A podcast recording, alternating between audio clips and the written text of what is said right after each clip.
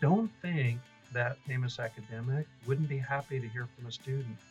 We have to have formal training to be able to do what they call like an elevator pitch, meaning that you have to have your 30 second version because sometimes all you get is the elevator ride up with this person and you got to be able to get what you know tell them what you feel like they need to know in order to make a decision in 30 seconds or less there are human beings who are taking risks and they need to make clear choices about those risks um, and that it's our job to make sure that they're informed you're listening to vitamin phd a podcast from boston university delivering career narratives and know-how to supplement your doctoral studies Hi, I'm Shanice Jacobs. And I'm Jenna Rindy. And this is the sixth episode of Vitamin PhD and the season for teaching. We're going to be talking about teaching beyond academia with Drs. Lanisha Adams and Dr. Rhonda Caston. So I would love for us to jump right in. Um, I'm going to ask Dr. Adams if you'd introduce yourself first and just tell us about your background and how you got to your current position. Absolutely. Hi, everyone.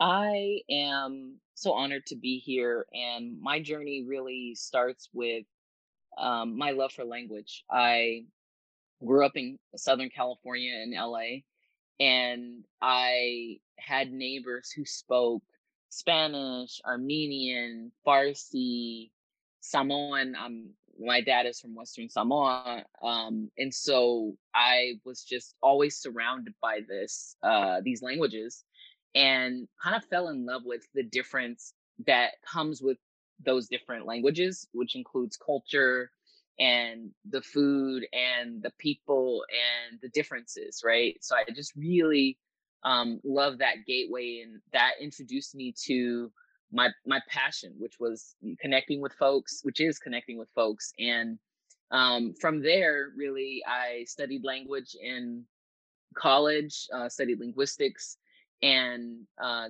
and then went on to pursue applied linguistics, where I further specialized, became a teacher of, of English to speakers of other languages. Uh, traveled uh, quite a bit doing that domestic abroad, and then uh, taught at the high school, secondary level uh, domestically in three different states. And really, once I got my PhD, I switched my focus to be more on policy. So thinking about the advocacy part of, okay, well, if, you know, we never really focus on these learners or they, a lot of them are invisible, then how do we change a systematic structure for that? Um, now, uh, that, that's sort of my foundation, right? And so now, um, I've shifted completely to being a, a full-time uh, entrepreneur, uh, helping graduate students demystify the whole graduate school process, and um, really uh, that really you know speaks to my trajectory from then to now in an overview way. So thank you. I love how you just casually drop this phenomenal bio of all these things that you've done. That's absolutely amazing. Uh, Dr. Caston, would you like to introduce yourself? Tell us a bit about your background and how you got to your current position. Yeah, sure. Um, thanks for having me, first off. Um, so, I am currently a postdoctoral fellow at the Uniform Services University of the Health Sciences, a mouthful, we just call it USUHS. It's a government backed institution. Um, I do not work for the government. I actually am a contractor through HJF, which is the Henry M. Jackson Foundation for the Advancement of Military Medicine, um, which um, is a nonprofit that was created by Congress in the early um, 80s. So um, I grew up in Jackson, Mississippi, born and raised. Um, and then that's kind of where um, I first evolved this love of science. as a high school student, we had a program called Base Pair where I could do scientific bench work and meet doctors, scientists, um, current grad students, um, have my own little mini project, participate in science fairs, and you know just totally nerd out. Um, so that was a that was the launching pad, and I continued doing research um, during my undergrad um, at Emory, and then after leaving Emory, I directly went to Vanderbilt, where um, I received a master's and my PhD in microbiology and immunology, um, and where I studied Helicobacter pylori, which is a pathogen that colonizes the stomach. Um, during my experience at Vanderbilt is when I first actually got to have some teaching experience as a PhD um, candidate, um, mostly with high schoolers, and then also taught a lab with med students. So I had lots of options, and my mentor was like, "Oh, have you thought about USUHS? I was like, "I have never heard of this place in my life," um, and so did a little research, and uh, one of his colleagues worked there. Um, so I just looked on their websites, and I didn't end up going with his colleague's lab, but there was another fantastic scientist, Dr. Ann Jerse, who studies gonorrhea and um, developing vaccines for gonorrhea and chlamydia. And so I reached out to her, had an interview, and that's how I ended up here. Um, and last semester, um, I was able to teach um, graduate students um, um, about basically what I about Helicobacter pylori because you know now I'm considered an expert in Helicobacter pylori. So that was really fun and interest, introducing them to bacterial toxins and how devastating they can be in themselves. So that's kind of how I ended up here. So, quick fun fact. Thank you so much, Dr. Caston. Quick fun fact Rhonda and I have been best friends since freshman year. Um, we lived together our sophomore year. And so I have gotten to like watch the evolution of her scholarship and her like step into her expertise, which is phenomenal. So I'm excited to hear Dr. Adams, you speak to how you help graduate students come into that as well um, as the conversation progresses. But I'd like to turn it over to Jenna now. Yeah, that's incredible. Thank you both so much for your input. I I'm just in awe of the amount of work that you've done and that you've put in to developing not only your own career but the career of students as well. So that's amazing. Thank you. Um, I'm interested to know you're both in um, a little bit different positions than our previous guests. So I'm very interested to know what the largest challenges have been for you in terms of your teaching and your education? And I think um, to answer your question, the the one of the biggest challenges that I've um, have encountered is just this huge universe of I'm in a PhD program and I get to the point of having finished my coursework and I am about to, you know, I'm finished with comprehensive exams and I need to really finish my proposal, get it get it through IRB approved and start writing and then finish writing my dissertation. And a lot of folks, um, especially in the social sciences, I would argue, and also in education, if they're working, which a lot of my clients do, they're they're not tradi- they're not traditional students where they um, you know, can fully devote their time and effort and energy to their studies. So they're juggling many different things. Many of them haven't um, engaged in research projects and so the dissertation is really their first, you know, project that they've owned. And one of the challenges is really around making sure that they can navigate that and where do you go for information and so helping folks navigate this kind of mysterious universe is a huge challenge especially when sometimes unfortunately faculty don't provide the support that they they should or they can because they're overloaded. Um, so I'll pause there, but uh, that that has been a, a, definite big challenge in helping people navigate and really uh, get through these institutional complexities. Yeah. So as far as um, the teaching realm of things, especially um, when I was teaching as a graduate student, um, teaching high schoolers, the biggest challenge is like you don't really know their backgrounds, right? You don't know their scientific knowledge, what the baseline is. And so going into it, developing a lesson, a lesson um, for whatever topics we were doing was a little bit a, a little bit tense because I'm like, okay, I want to keep these kids engaged because this could be the only time they experience like what a bench scientist does, right? Um, so I don't want to talk down to them, number one, but I also don't want to go so far over their head that they're zoned out and just disinterested.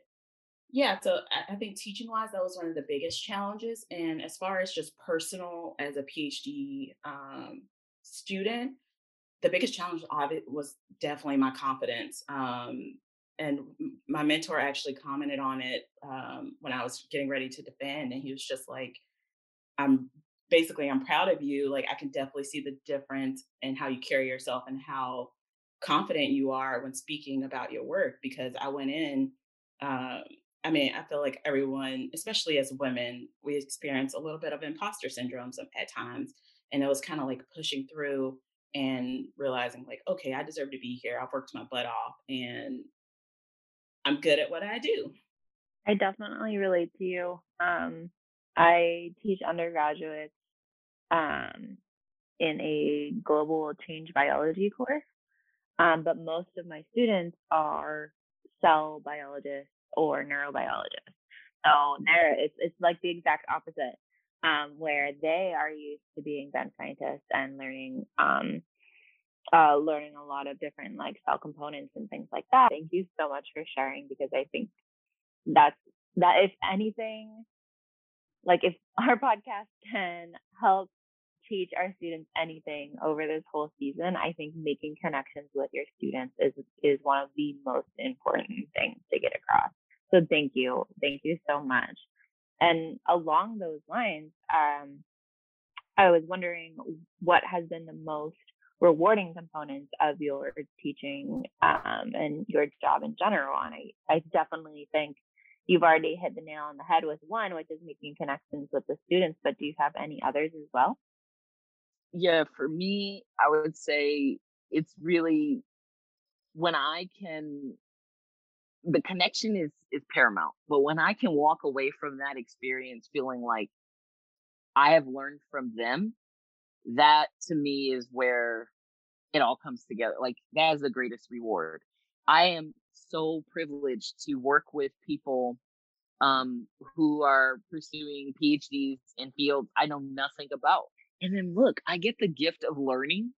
I mean, for a nerd, and I know Dr. Cass is going to relate to this. It's just like, what? Like, is this real? Like, I get to do this and for a living. Um, so to me, that's the best part of teaching that makes that also makes me so happy. I completely agree. I think I definitely when I learn from the students and and teaching so the semesters that I get to teach are my best semesters. So some semesters I just research, which is fine, great. But the the ones that I get to teach, I feel like I excel more and I I perform better, which is really interesting. Um, Dr. Caston, any thoughts on um, most rewarding components of your job? Yeah. Um, yeah, just first want to say, yep, 100% agree. Like, yeah, like you're like, oh wow, they figured this out. They they got this, and then you just like, it's just like it's just good for your soul. Like you just can't help but smile and like be happy for them and with them. Um, so the most rewarding part, I think, um, again, I'm gonna do this like twofold: high school versus the graduate level. But um, at the high school level, um, I think the most rewarding part is when you get those reviews back and they're like oh now i'm considering like a career in in the sciences in research. So like if there's a kid who's good at science they're like oh i'll be a doctor. I'll be a physician an md and then because mainly they're not exposed to what researchers do which is fair um, i was the exact same way uh, going into it I, I was like oh yeah i'm totally going to be a doctor one day.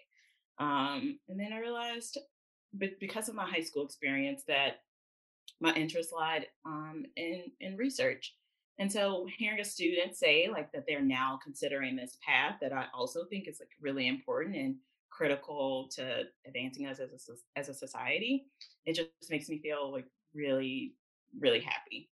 Um, and for the graduate students um, i feel it's really rewarding when you get them to think about their questions in a different way or maybe their experiment in a different way like hey i know this isn't working but like have you thought about doing xyz like this control might help or this different extra step might help you out um like let's just reorganize it a little bit. And then it actually works and they're just like thank you so much. You saved me so much time like repeating this experiment. And like although it's not like directly in my work like i i cheer them on. I feel just as I feel that same sense of like accomplishment as they do. So I love our discussion around just the personal senses of accomplishment and fulfillment because those are the moments, I don't know about you all, but for me, where I realized uh, in almost everything I do, I'm teaching and learning at the same time. It's not just within a, a classroom setting. And I also love the connections across teaching. It doesn't matter the subject or the expertise. Um, even thinking about my graduate students in theology of all subjects, like there's so much fixation that they have in their lived experiences that when they come into learning space, they get to have a lot of things deconstructed and they realize they now have the tools to build things however they want to. They get to build their own frames of reference, uh, their own ethics and philosophies, and then they get to go out into the world and see how they try those components of their lives out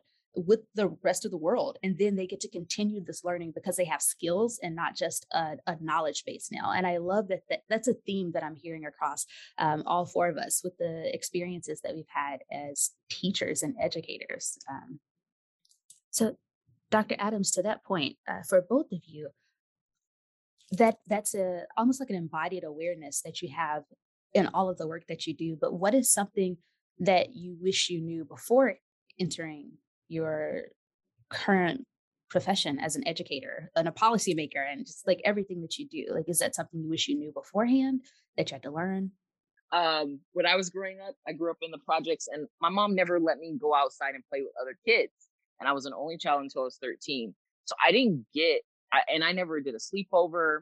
The only interaction i had with people uh was at school like young people my age and um for most you know most of my growing up and so you you know a lot of folks they get that kind of experience relationally with the world. I had to read about it learn about it or learn it firsthand um, in hard ways in professional settings and political climates where everybody's doing politics and i'm just like oh here i am as a full uh, self-aware whatever version of myself at that moment i i am right? And authentically but not everybody is behaving that way in in any context.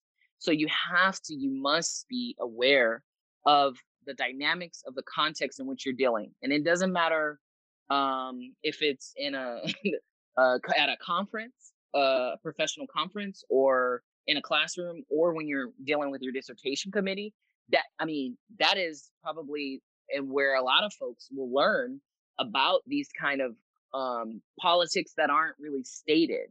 Oh, so and so doesn't like such and such because they didn't vote for them when they went up for tenure, and then you're paying for that, right? As a student of that professor. So I really wish I would have learned these uh, kind of laws that uh, and like how to navigate the people politics I'm learning as I go through life as an entrepreneur and I'm navigating these uh, different systems and collaborations with people but uh, that is very very important and i really wish i really wish i would have uh, been hip to that beforehand.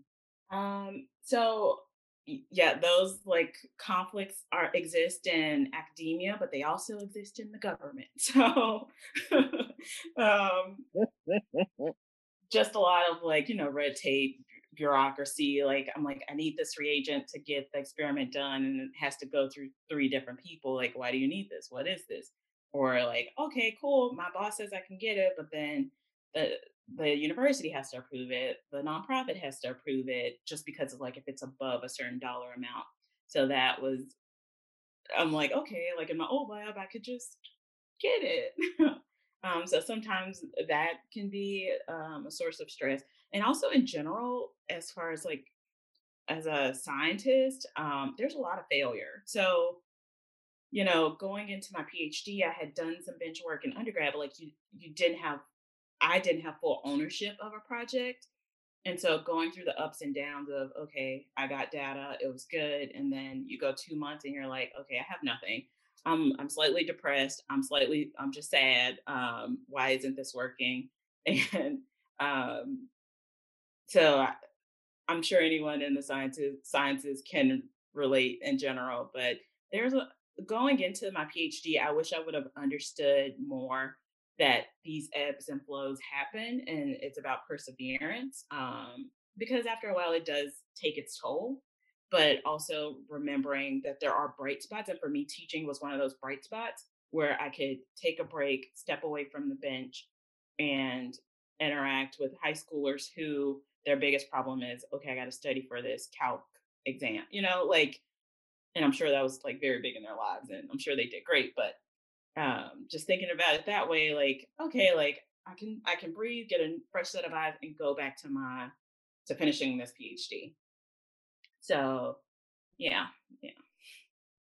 So I think with that, all of these nuggets, all of this wisdom that we're getting, and the science lesson on bacteria, didn't know I was getting that today. Thank you. Um, we're going to transition into our rapid fire questions. And so, Dr. Adams, would you be willing to go first? Sure thing. Okay. So, we got four questions for you. Think of it, quick answer, spit it out, and then I'll go to the next question. The mm-hmm. first question What does teaching mean to you? Teaching is a co-collaborative process where the teacher is constantly learning from the learner. What does learning mean to you? Learning means absorbing everything like a sponge. If you were to choose a different career tomorrow, what would it be? IT something something as it relates to uh coding and um designing systems for computers. Wow, that's a new one. We haven't gotten that one yet. That's cool. Who is the biggest inspiration to your teaching? Elaine Jindian, my ninth grade English teacher and current friend of 24 years. Wow. Thank you to your inspiration. Thank you uh, for how the your community has brought you to this point that you could share so much wisdom with us and our listeners. And we are so grateful for you. Thank you. Mm, thank you so much. All right, Dr. Caston, are you ready? Yeah, I think so. as ready as you'll ever be. All right. Um, what does teaching mean to you? Um, teaching means to me giving someone the opportunity to not necessarily just learn, but to just be exposed to new thoughts and new ideas and um, opportunities. Yeah, love it. What does learning mean to you? Um, learning means it's a, a never ending journey because I feel like every day I'm learning something different. Like, you know, dogs get rashes and you have to treat it XYZ way. Like I learned that yesterday. So there we go. yes, I've learned much from having a dog. um, if you were to choose a different career tomorrow, what would that be?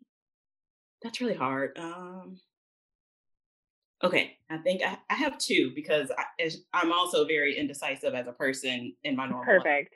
life. Um, I think event planner because I love a good like binder that's fully organized. I love like putting plans into motion. Um, also an accountant because I love a good spreadsheet.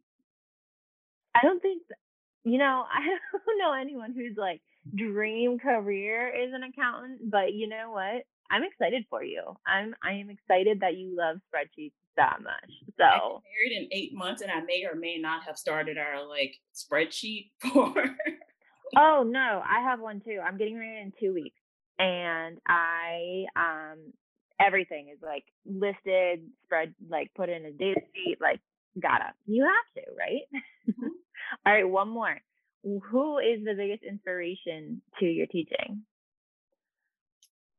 I want to say my dad because he was pretty much my first teacher. Like, so he retired. Um, well, he was discharged from the army um, uh, for medical reasons, and so when I was little, I was at home with him all the time. So, like, hooked on phonics. My dad taught me emotional maturity. My dad taught me. We would have these deep conversations because I was a very sensitive kid about like it's okay to feel this way, but like we have to process our emotions and voice speak about them and all that stuff. Still working on it.